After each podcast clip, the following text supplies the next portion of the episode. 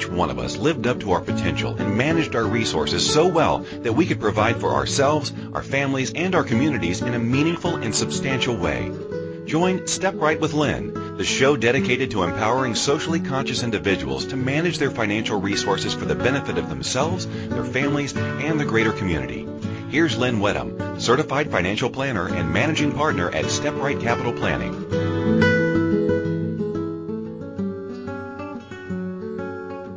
Morning. Welcome to Step Right with Lynn. Today I'm looking forward to chatting with John Neufeld from the House of Friendship. Uh, please feel free to join in the conversation by calling in or using the chat room on the A to Zen website. Uh, email me anytime at lynn at stepright.ca. I'm here to answer your questions about your financial needs, your retirement income planning, or how to effectively add charitable giving to your financial plan or your estate planning. People often contact me because they're concerned they're missing a key ingredient in their financial plan. They're afraid they might be making a mistake that they're not aware of that's costing them money. I offer a free 30 minute telephone consultation to respond to those concerns. And that email again is lynn at stepright.ca. That's L I N N at stepright, S T E P R I G H T dot C A. The topic of the show today is to belong and thrive. What if we could build a community, a healthy community, where every member felt they had a place and every member had the support they needed, not just to exist, but to thrive. What if every parent and every child had the opportunity and resources to live up to their greatest potential? What would that be like? House of Friendship is celebrating 75 years of offering hope, care, and support where the need has been recognized. Today, my guest is John Neufeld, Executive Director of the House of Friendship. Um, since September 2009, John has had the privilege of serving as the Executive Director of House of Friendship. Prior to serving at House of Friendship, John had the incredible opportunity of working with foster children at Bridgeway Family Homes for 11 years. Academically, John has a Bachelor of Theology from the Canadian Mennonite University, a Bachelor of Arts in Social Development Studies from the University of Waterloo, uh, a Master of Social Work from the University of Toronto, and a Master's of Business Administration from Wilfrid Laurier University. He's an active member of Sterling Avenue Mennonite Church and is a board member with the Waterloo chapter of Mennonite Economic Development. Associates, an association that creates business solutions to poverty around the world through microfinance. John enjoys traveling with family, spending time with friends, watching movies, reading business and fiction, squash, and technology. That's a very interesting autobiography, John. Well, thank you, Lynn, for having me. It's good to be uh, with you here this morning. It is great to to uh, be chatting with you today. Under the things you enjoy, uh, you'd have lost some people with that reading about business. I was still with you uh, there, but I did shudder when I got to the technology. there's, there's a lot of us. There's a lot of us that don't really enjoy our technology. oh, just grew up as a little kid. uh loved playing with computers and all that kind of stuff and so it just uh, always fascinated me um, but it's amazing watching my own kids and with the kind of technology they're playing with, and I can't keep up with them either anymore. So yeah. times change. Yeah, it's really something we we have to deal with it, but um, uh, not all of us enjoy. Oh, well, it's wonderful when everything's working and you're doing everything right, I guess, but uh, there can be some challenges. So it's been almost five years, John, that you've been with the House of Friendship. Um, let's talk a little bit about the vision statement of the House and Friendship and and why um, why you felt this organization was a really good fit for you. Yeah, the the vision statement uh, that we have today uh, wasn't one that just uh, got word crafted accidentally. Um, a few years ago, we went out to the community and we asked uh, first and foremost the people that we serve throughout all of our 19 programs. Uh, we wanted to know uh, what they needed, how they felt about our programs, and we listened uh, honestly and uh, we got feedback uh, from hundreds of people and so the vision statement came out of there and so it may seem simple it um, but it was based on a community response, um, not just something we uh, crafted together, a couple of us in, in a boardroom one day. And I have to tell you, uh, part about a healthy community where all can belong and thrive is an incredibly personal uh, statement to me um, for many reasons, and, and, I'll share a little bit of that uh, for my own personal story. Is that in 1981, uh, our family immigrated uh, to Canada, and I was seven, my sister was 14, mom and dad were 40, and uh, I just kind of naively thought as a seven-year-old life was going to continue to be really good. Um, I was born in uh, Russia, and um, although we didn't have all the um, trappings of uh, you know modern life here in North America, we we had a strong sense of community. We had a strong sense of helping each other out, and so we didn't have the technology, we didn't have the the toys and and all that. Um, I didn't have a phone. There wasn't indoor plumbing or any of that, but we had community. We could rely on each other, and it was just kind of carefree. Uh, as a little kid, I you know we ran around on the street, played together. Neighbors looked out for each other, and so I just kind of naively you know, mom and dad said we're we're going to Canada um, to be reunited with your um, grandparents, uh, who mm-hmm. we had been separated with um, since the Second World War, and so I just thought, hey, this is fantastic. We're going to go to Canada, and life will just carry on, and people get along and treat each other uh, respectfully. And uh, it was quite a rude awakening uh, in '81 when um, I got on the school playground, and because I didn't speak the language and I sounded a little different, um, I, I was told very clearly um, by many others that I didn't belong. I was different. Um, something was wrong with me. And uh, so when you're seven years old and you're trying to grapple with, you know, why don't others like me because of something I can't control because of where I was born, the language I speak, uh, that that has a profound impact on you. Um, and so then to serve at an organization like House of Friendship, who for 75 years has been working at helping uh, those that are marginalized, those in our community that are told, you know what, you don't belong. You're homeless. Mm-hmm you, you know you don't have enough food to eat you're struggling with an addiction you're a new canadian you, you know you're from a different culture and faith you don't belong. And and sort of the whole vision and mission of house of friendship over 75 years has been to find a way for all to belong and thrive. And um so there's definitely uh, very much a, a personal um connection to our uh vision for me personally Mm-hmm, that's wonderful. Um, when we were chatting the the other day, I was very interested in um, in the fact that um, you have personally in, implemented what I would call a plan giving strategy, and I wondered if you would, um, you know, tell our listeners about that as well.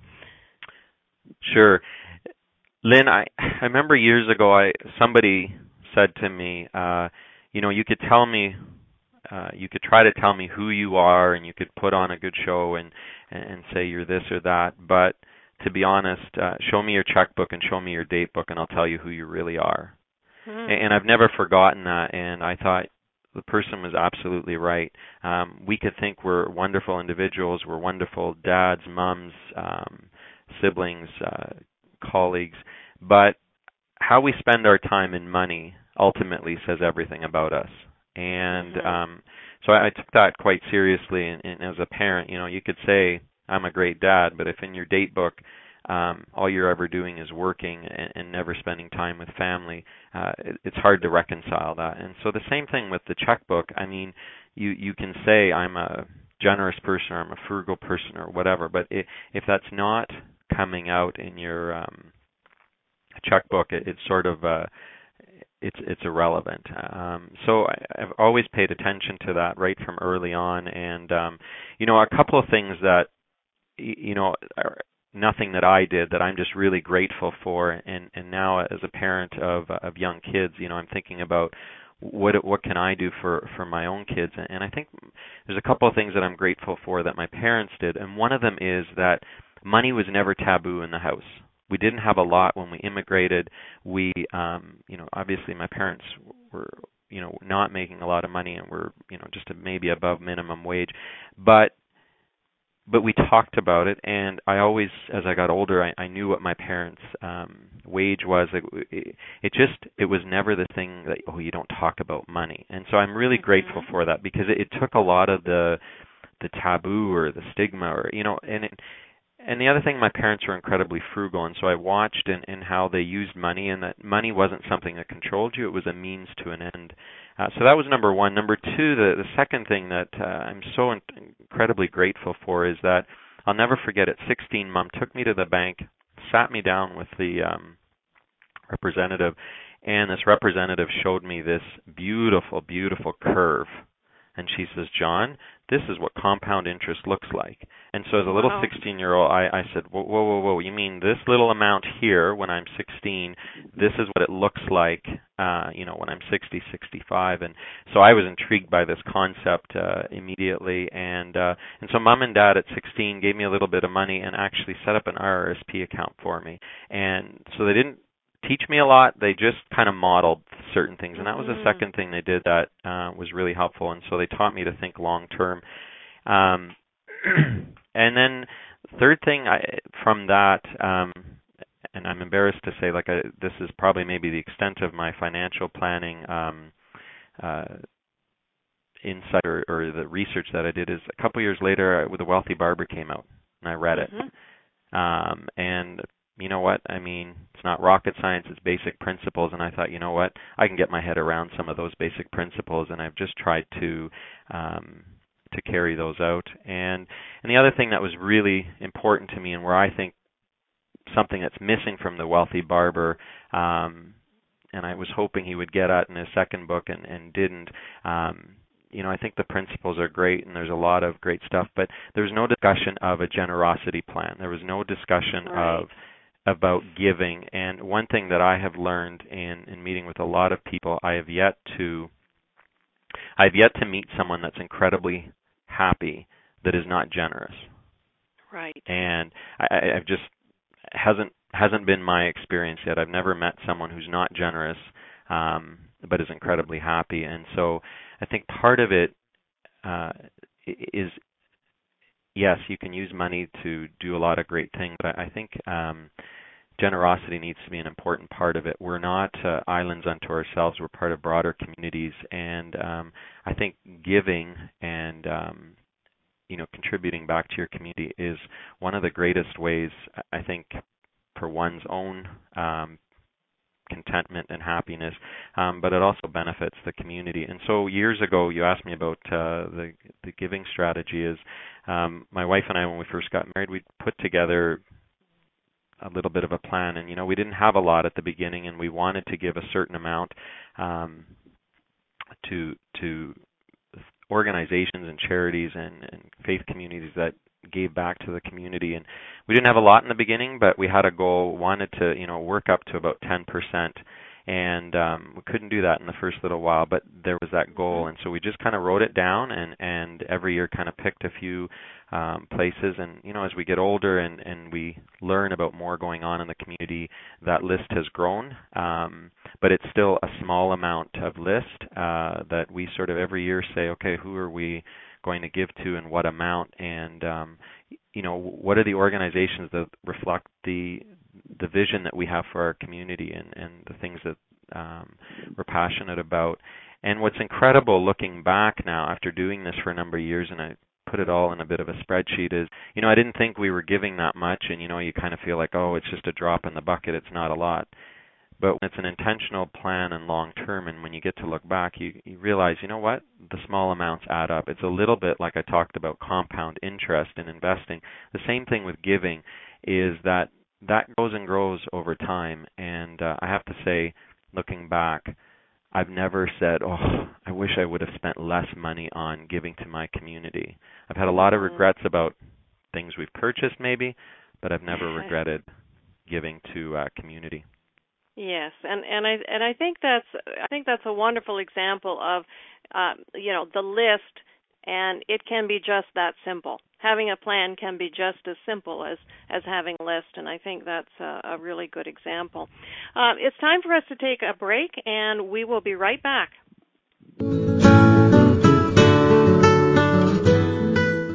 Is there a a contribution that you dream of making? In society, planned giving seems to be presented as something you do once you're incredibly wealthy or planning your estate.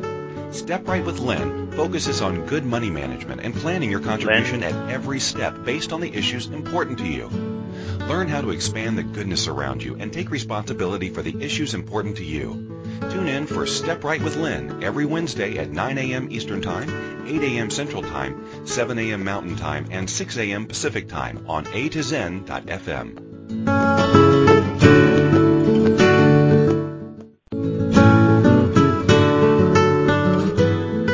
This is Step Right with Lynn. Lynn Wedham is a certified financial planner. To participate in the program today, please call toll free in the U.S. 815-880-8255. That's 815-880-TALK. Or in Canada, 613-800-8736. Or you can Skype us at a to. You can also make the choices to ask or comment by email by sending to lynn at stepright.ca.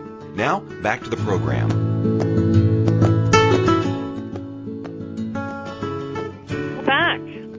Uh, the topic of the show today is to belong and thrive. My guest is John Neufeld from the House of Friendship. Uh, John's been telling us a little bit about uh, his uh, personal uh, approaches to giving back to the community and a little bit about the background of how um, how that came to be from the example of his parents and their and their teaching. Um, so, John, um, how did the House of Friendship get started?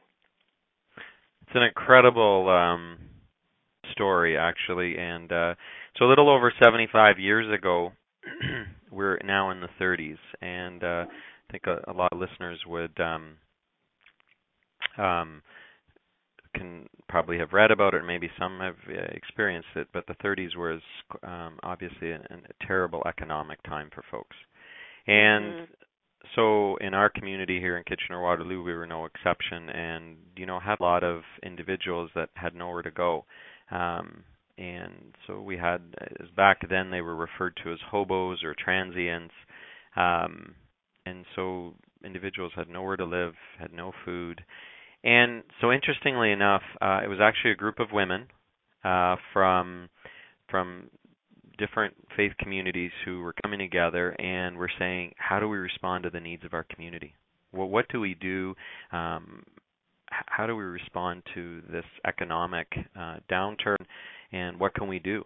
And they just mm-hmm. kind of got together, talked about it. None of them had a solution, and um, one thing led to the next, and uh, then they, one of them, um, stumbled upon uh, an individual called Joseph Kramer, um, and invited him to Kitchener Waterloo and said, you know, we're wanting to start something to respond to the needs of the community. Uh, would you be willing to join us?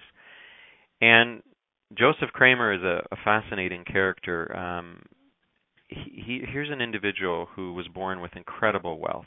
Um, mm-hmm. He said, before my two feet could hit the ground getting out of bed in the morning, I had two, you know, I had people putting on slippers for me. Um, Joe Kramer wow. was uh, um grew up in the Ukraine was you know grew up in a fairly wealthy family. He's able to speak eight languages, um, as he would joke, none of them good. And he he uh he was one year from finishing med school. And okay. and then everything changed in his life. War broke out. His family um was completely uh altered his father got killed. His family had to flee. And so all of a sudden here's an individual who had everything and then overnight lost it all. And right. and fled and at that time made a decision saying you know what? I, I can't pursue medical studies and he actually pursued more uh religious studies um and wanted to serve others. And um so he came to Kitchener Waterloo um you know by the request of these women and slowly uh started working in downtown Kitchener out of a small little um uh, building that we rented from the Bingeman family. Actually, uh, Bingeman's mm-hmm. Park is a well-known uh, entity here in Kitchener Waterloo and outside, and and so we just slowly started inviting these gentlemen um, in. We provided them a meal, um, some counsel. Joe and uh, one of the women was Ilda Bauman. She was incredibly critical to the mission at the beginning, and the two of them would go do hospital visits and just care for people. And for the people that had nowhere to belong, uh, Joe and Ilda just invited them in, cared for them, uh, listened to them, did what they could. Um, and so those are the humble beginnings. I, I mean, it just started with that simple of a of a vision of just people need to belong and thrive. And um, what was great about it was the vision was caught by some other individuals, um, some some local churches. Uh, you know, kind of saw that hey, this is something that we need to support. And then one thing led to another. The, um, the some of the church members approached uh, city council and said, "Look, by these guys running this service in your community, you're they're actually saving the city some money. So I think you should, you know, provide some funding mm. for them." And so that started this partnership that is still active today, uh, sort of, you know, between churches, between our community, um, you know, generously donating and municipal government. Over time, obviously, it's gone to provincial and federal, and so we have uh, funding from all levels of government. But key is still very much uh, community involvement and donation, and it just kind of has grown over there. Um, and so, how do we get from a little humble little mission that got started in a little storefront in 1939 to today, where you know we got 18 mm-hmm. programs got 150 staff. We have over a thousand volunteers that uh, you know help carry out our mission every year. Um, we have about a six and a half million dollar budget, um, and annually we fundraise close to 1.2 million to carry out this mission. And and it all mm-hmm. started 75 years ago with you know a simple vision that everyone should belong and thrive, and it started with a, a just a simple come join us and and let us uh, serve you a meal. Yes, it's it, it's amazing um, the the size that it has become, um, but also that wonderful tradition uh, to remember where it started is uh, is amazing, and I'm I'm sure that helps to provide some focus. Um, you know, the the story of how it got started. Um, so, what are the ways? What are those 18 programs, and what are the ways that the House of Friendship supports the community now? Yeah, and and I think the other thing that I, I need to share that's important to understand of you know how did we go from little storefront to you know today I, I think in one way or another we'll probably serve about 42,000 people in our community annually, and and that could be as minimal as we may see you once. Uh, and our only touch point is that you know you've received a Christmas hamper from us, or maybe you've received okay. a food hamper, and and and so it's that very minimal contact or it could be to the individuals that we see each day that live with us 24/7 in one of our uh, residences. And so it's that whole gamut. But one way or another, uh, there's about 42,000 people that were in some sort of contact. And um, I think the important thing to remember is and when I sort of when I came to House of Friendship, I just didn't understand it, and it was really confusing. And I thought, wow, all these programs, and how does this all fit together? And what do you mean we mm-hmm. provide food? And what do you mean we provide housing? And what do you mean we do addictions treatment? What do you mean we run community centers? And, and like, how does this all fit together? And so I think what one needs to do and, and how to make sense of House of Friendship is you got to look at it from a story perspective, and you got to if you look at it from historically and how things kind of evolved, it, it totally makes sense, and it doesn't seem as odd um, the way it looks today. Um, and so, really, the essence of it, Lynn, is, and it's good. I would say good business practice and just good life practice. I mean, essentially, what House of Friendship has done well over the years is they've listened to the needs of the community and they've tried to respond when appropriate.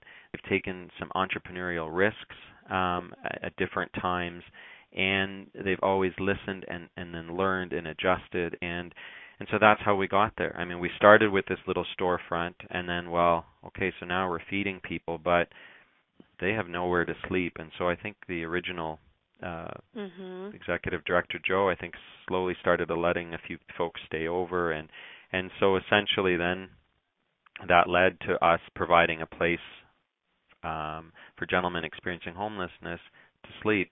And so that's today we are in our region sort of the men's hostel. I mean, if you're a man experiencing homelessness, you're going to come to the House of Friendship Hostel. And so that's why we're so most people pin us as that one program because that's where our roots were.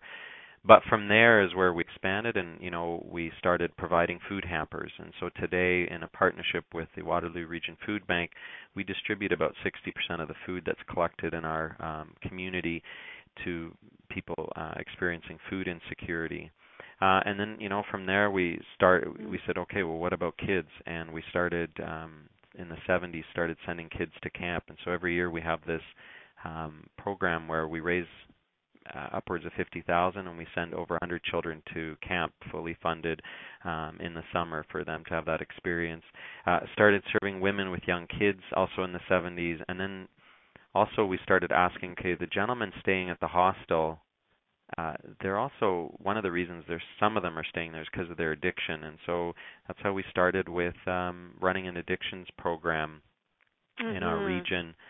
Uh, and so it just kind of grew from there. And as we listened to different needs, and a great story in 1980 was we we had someone uh, working with us and said, you know, okay, so what if what if people have a place to stay and they have food, but they're living on low income and their roof starts leaking? What if we started providing small home repairs and uh, so the executive director said, sure, go prove the need, sort of do market research, so to speak. And so we tried it, and lo and behold, what we learned was that's actually not what individuals needed. And so, mm. you know, we again we listened, took the risk, and then said, hey, we're not on the mark. We we got to go back and um, rethink it. And then the individual said, but you know what we we're finding is individuals really need help with appliance repairs.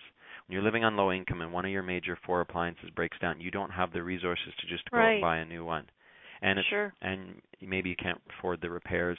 So out of that was birthed, I believe, Canada's only appliance repair program for people living on low income, and it's still going to this day. And um, we're doing about 800 service calls each year um, and mm-hmm. repairing appliances.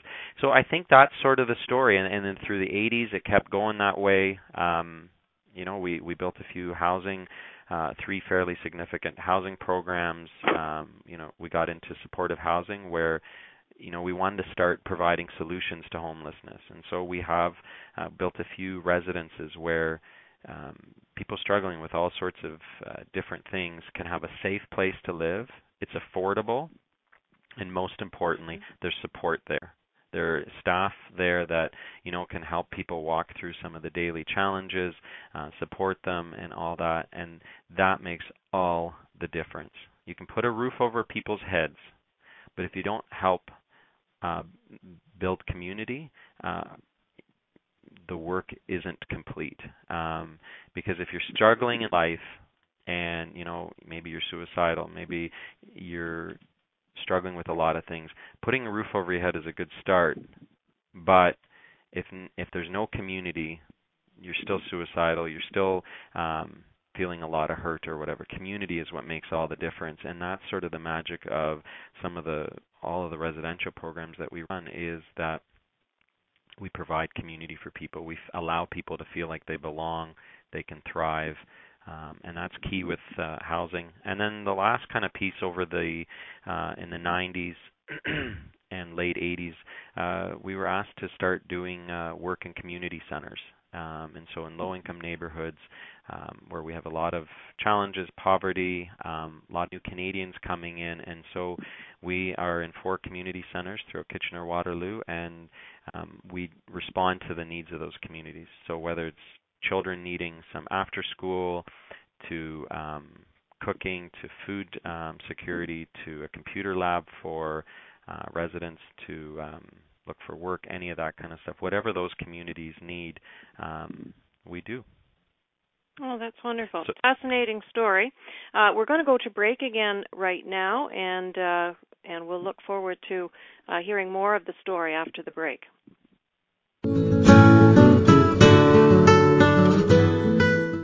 Is there a contribution that you dream of making? In society, planned giving seems to be presented as something you do once you're incredibly wealthy or planning your estate.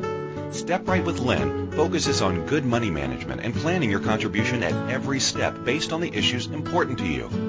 Learn how to expand the goodness around you and take responsibility for the issues important to you. Tune in for Step Right with Lynn every Wednesday at 9 a.m. Eastern Time, 8 a.m. Central Time, 7 a.m. Mountain Time, and 6 a.m. Pacific Time on A to Zen.fm.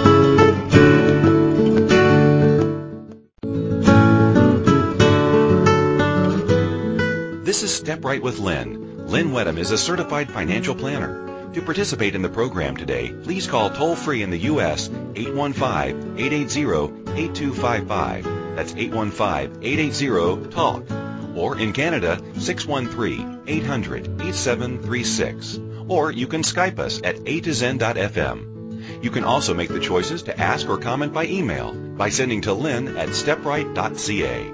Now, back to the program.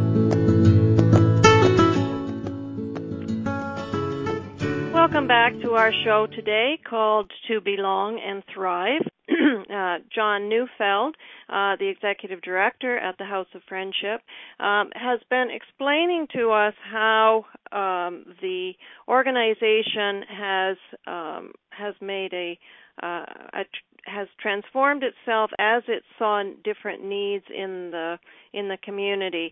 Um, you know, certainly that connection between homelessness and addiction and um, and then meeting needs as they uh, as they were seen in the community. Um, so, John, how do you personally measure the impact of the different programs that uh, are run by the House of Friendship?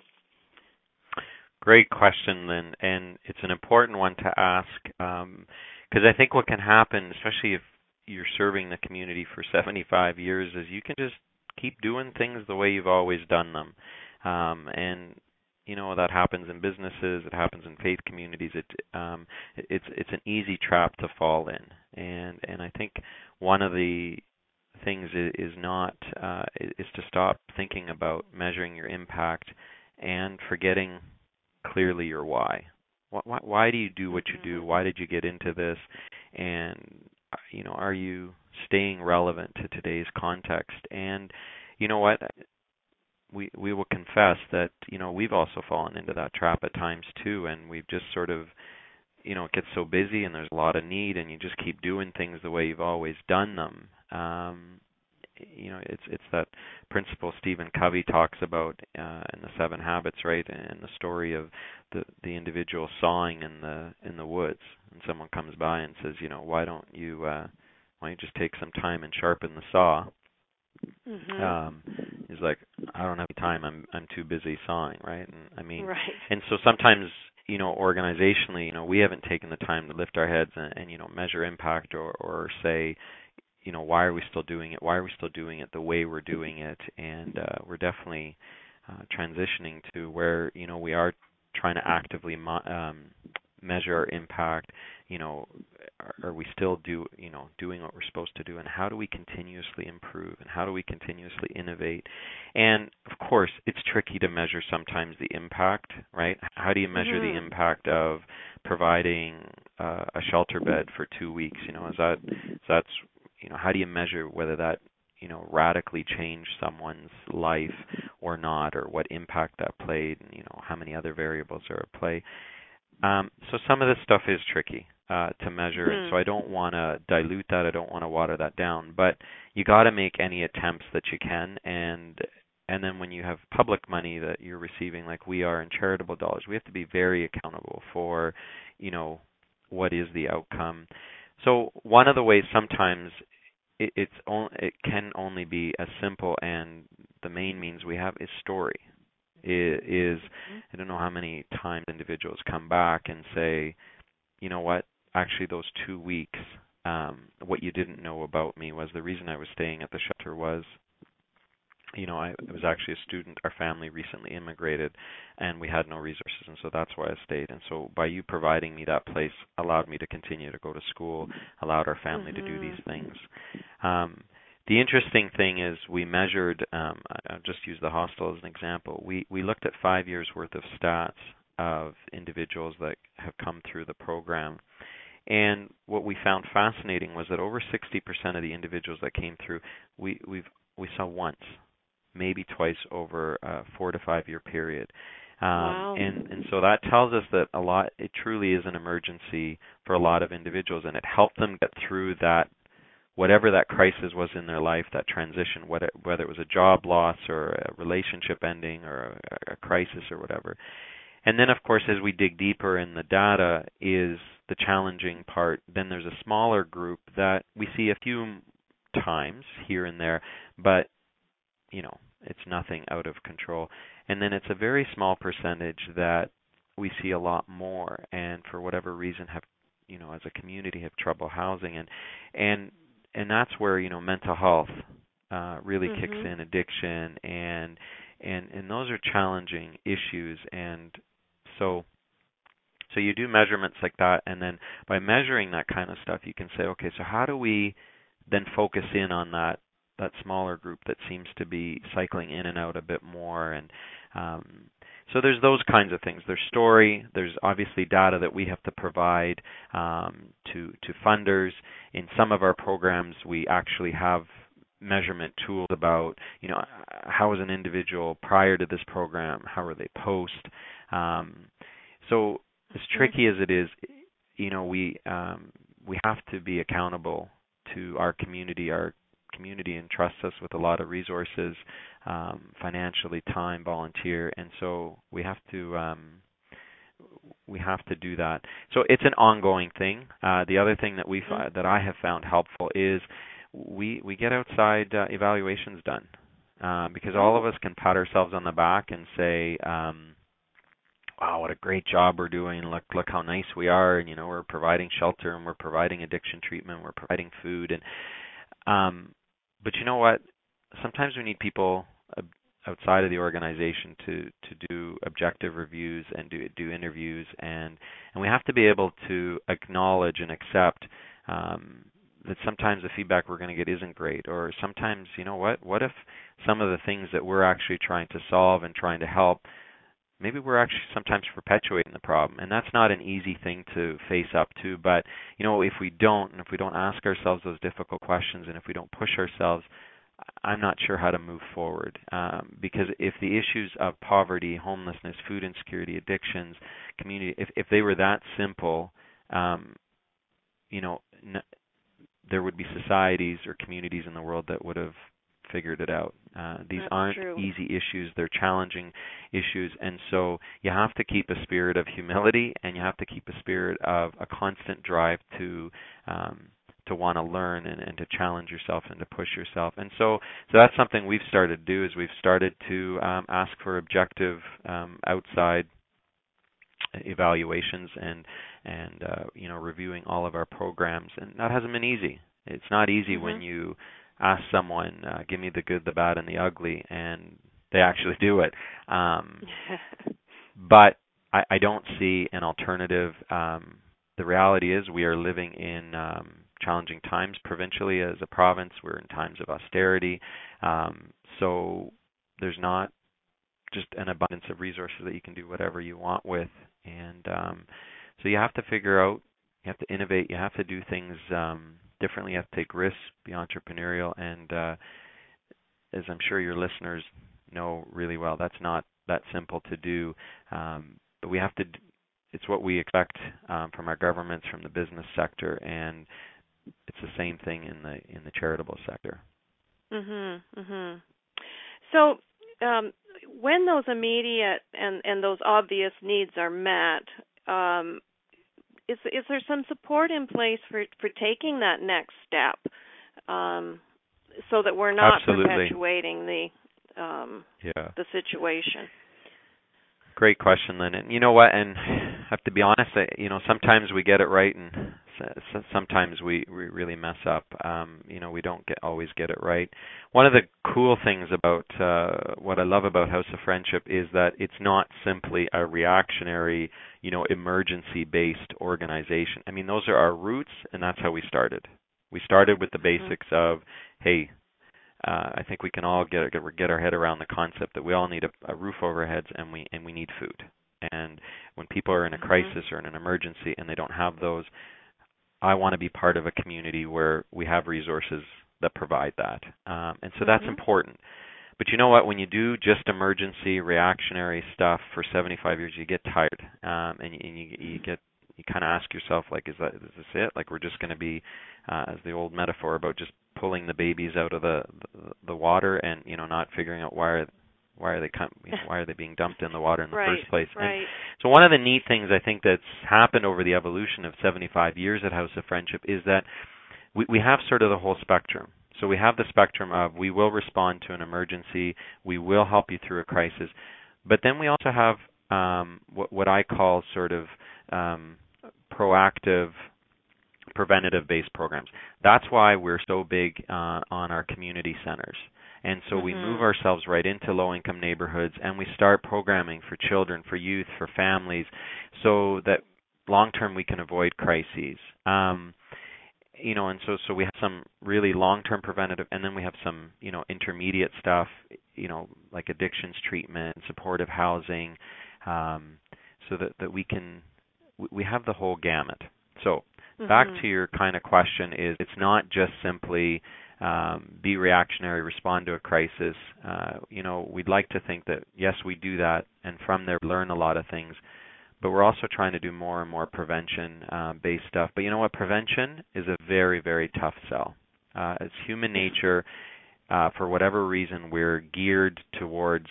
We're really good at responding to crisis, um, but thinking 10, 20 years ahead of time, eh, that's that's hard. That's a hard sell, and people, you know, it's hard mm-hmm. to buy into that. So we struggle with that. It's a lot easier to go out in the community and say, "Hey, uh, could you give us some money, you know, to help people have shelter or to have some food?" You know, people were willing to donate that. As soon as I say, "Can you join us in a long-term vision for stronger community and, you know, support one of our community centers where, you know what, there's not a tangible thing. I can't prove to you yeah. that by what we do today, you know, that there's an immediate payoff.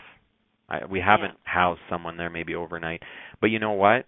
We've invested in the kids. Uh, we've you know helped them go on to camp. We, we've provided some recreation after school and programming.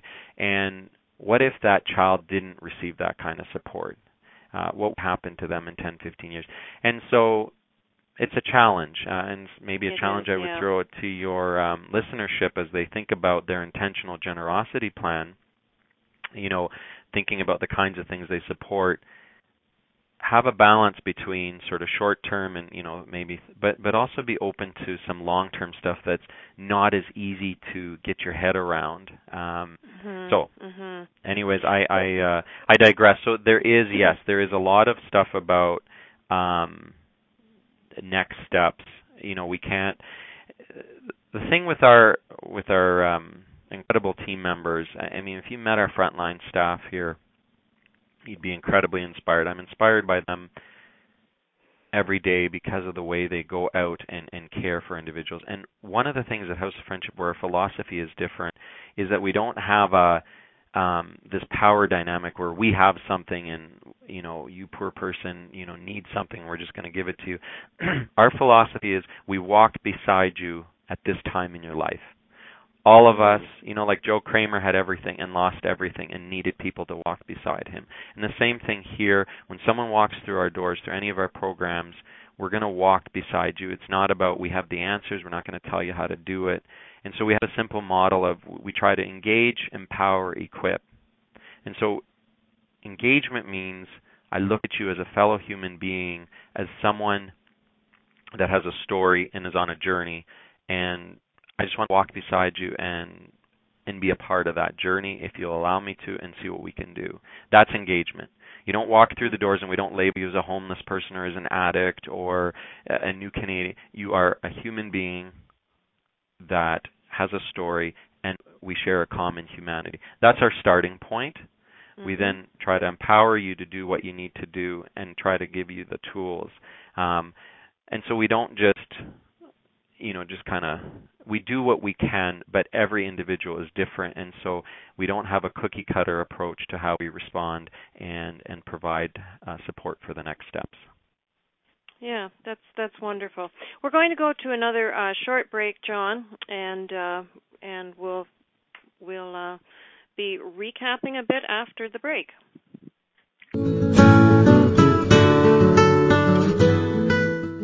Contribution that you dream of making. In society, planned giving seems to be presented as something you do once you're incredibly wealthy or planning your estate. Step Right with Lynn focuses on good money management and planning your contribution at every step based on the issues important to you. Learn how to expand the goodness around you and take responsibility for the issues important to you. Tune in for Step Right with Lynn every Wednesday at 9 a.m. Eastern Time, 8 a.m. Central Time, 7 a.m. Mountain Time, and 6 a.m. Pacific Time on A to Zen.fm.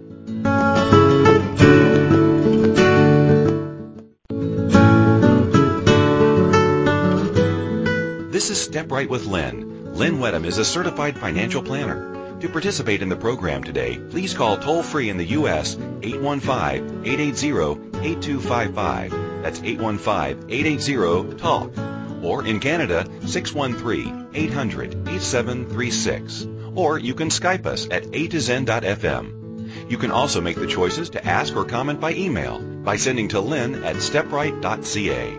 Now, back to the program.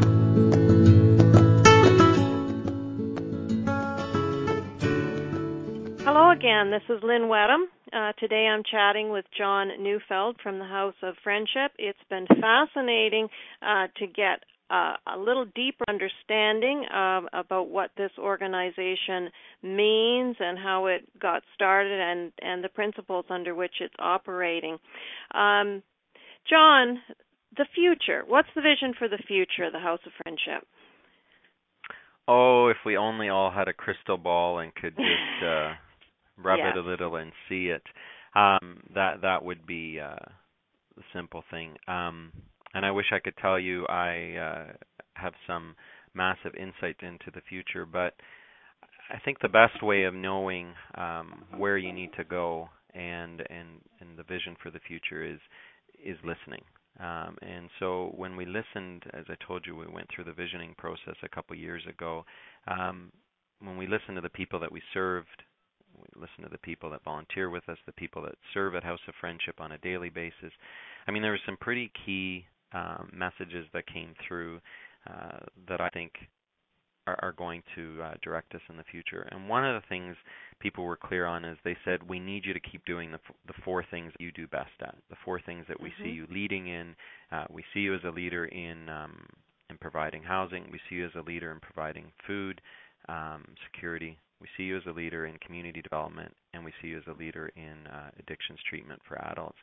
And so that's a challenge to us to mm-hmm. innovate in those areas uh, and to instead of saying okay well what if we did this what if we no we don't need that we already have four areas that we're leading in and that we need to do more innovation in and grow in so that sure.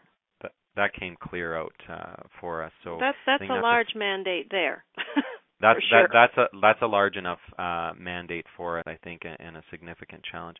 Number two, uh, individuals, community, people we serve, were really really clear with us. Speak up. You've been mm-hmm. doing this for 75 years. Um, if you know if you don't speak up, you know you've been entrusted with you know, our, our the Waterloo region um, has a very strong respect and trust in House of Friendship. You know, we serve over 42,000 people. We we can kind of see what's happening on the front lines, and they're saying if you don't stand up and if you don't speak up on behalf of you know the individuals you serve, the issues that you're seeing, who's going mm-hmm. to? I mean, you have mm-hmm. a responsibility um, because of your size, because of your trust in the community, and 75 years. And so we've taken that seriously. And that's a hard one for us. You have to understand that House of Friendship comes from very, very um, humble roots. Um, a lot of people in the faith communities would rather, you know, say, let our acts speak louder than our words. And you know what? I back that up 100%. I think actions mm-hmm. will always speak louder than words. And so I don't want to ever lose that uh, important background to House of Friendship. But I think it's important for us to share the stories of the people we serve. I think it's important to speak out on the issues, to challenge different systems that we have in place. Um, change doesn't happen if a bunch of citizens just sit around quietly. Change happens when a small group of citizens get up and say, you know what, this isn't okay. This isn't okay that, you know, uh, transient men are just walking the streets of Kitchener and have nowhere to go. I mean, it was it was a small group of women who 75 years ago said we want to do something different and we need change, right? And so mm-hmm. we need to speak up. It's it's uncomfortable for us. Um, it's not, you know, we'd ra- we don't ever want to be perceived as we're out there tooting our um, our horn and look at all the great stuff we're doing. You know what? We we get it wrong a lot of the times too. The key is But but people do need to be aware. So there's a how, how do we learn? Yeah, and how and the other thing that's key to to us is that we can do all the great work here, but at the end of the day, we've only got 150 staff serving here. We can uh, you know, care and love and provide a lot of compassion to the people we serve when they're with us. But at the end of the day, most individuals leave our programs, they go back in the community. And if as a whole community we have not embraced the people we serve, or if, you know, while they're treated here with great respect, but they go back in the community because of they're struggling with an addiction or they're struggling with other things, there's all this stigma and they're treated really poorly, then have we really accomplished our vision for a healthy community where all can belong? That's right. Not really. Yeah. So our our mission is only as strong as the broader community. And so mm-hmm. if we don't speak up and and have that conversation with the community, it's hard for us to really accomplish our vision. So it's not really about House of Friendship. It's not about what we do. It's about what is this what does this community do and how do we work together. Um, so that's part so, of it. And the last one I, I would just add is we just need to keep listening. Uh, we need to keep taking risks of entrepreneurial responses, just like we have leading up to the 75 years. So that's what I would say is part of our uh, future that's vision. great. So how can people help, John? Uh, the quick thing I, I just before I say, oh, you know, contact us and, and do this for us or do that. You know what? Before you do any of that, take some time. Um, really try to figure out what sings to your heart uh, or what makes your mm-hmm. heart sing, I should say. You know, what what is it that is pa- what are you passionate about? What is it in your own journey that has that you know has sort of has broken you or has really upset you or, or you know that you've got a passion for and and dig a little bit it's it's um it's hard work there's you know um volunteering on a platter um, I'm sure there's plenty of that kind of stuff out there, and you can put in, you know, an hour here. or That is that really all you want? Is that is that what you want to get out of it? Or and maybe that is, and maybe that's all you have the time for now. You just want to do something good that you can feel good about. But I think that you know when I've seen people, uh, and you've had some of these folks on your show, Lynn, uh, that you've interviewed. Hmm. When when I've seen people light up, the difference is that they've taken the time to really look at their own story, to ask some difficult questions, to look at what their passions are. And then they've just started kind of playing around and, and, and taking some risks and um and trying some things. And sometimes it didn't work. I mean, you recently interviewed Sandra O'Hagan who, you know, mm-hmm. tried one way and no, it didn't work. And she tried and and and tried something different and it brought her alive. So yeah. for me the big thing isn't about, you know, oh, come to House Friendship. It's a great. I know in KW, I can speak for our community. I don't know the community you're in, Lynn, and where the listeners are. In KW, we have an incredible amount of incredible organizations and such a wide array of organizations trying to help individuals. So find out what are you passionate about. Take some time. That's Talk wonderful. to people, ask friends. So, how can people reach you? But John? if they're interested in House of Friendship and anything that I said or anything that they see, on, uh, start with our website. HouseOfFriendship.org okay. is always a great place to start. You can learn more about the vision, mission, the programs. If something kind of tweaks you there, contact us. Uh, there's you know contact info on the website. Uh, vol- volunteering at houseoffriendship.org. Um, call one of us, and so go from there. Um, Okay. That's wonderful. Thank you so much for being with us today, John. It's been fascinating. And thank you so much for the opportunity and uh, for the listeners to uh, be a part of this. And I want to wish uh, everyone the best as they look at their own story and their giving strategies and, and how they give back to uh, the community. That's terrific. Um, this time, I'd like to remind everyone to tune in next week. Um, we uh, will be here again. Uh, Barry Ames will be our guest next week. Um, send me an email anytime, lynn at stepright.ca. That's L Y N N at stepright.ca. Remember, Lynn Thank Step you for right choosing to Lynn. listen to Step Right with Lynn. Lynn Wedham will return next Wednesday at 9 a.m. Eastern Time, 8 a.m. Central, 7 a.m. Mountain, and 6 a.m. Pacific on A to Zen.fm. We hope you'll join us. Remember to celebrate your wealth by doing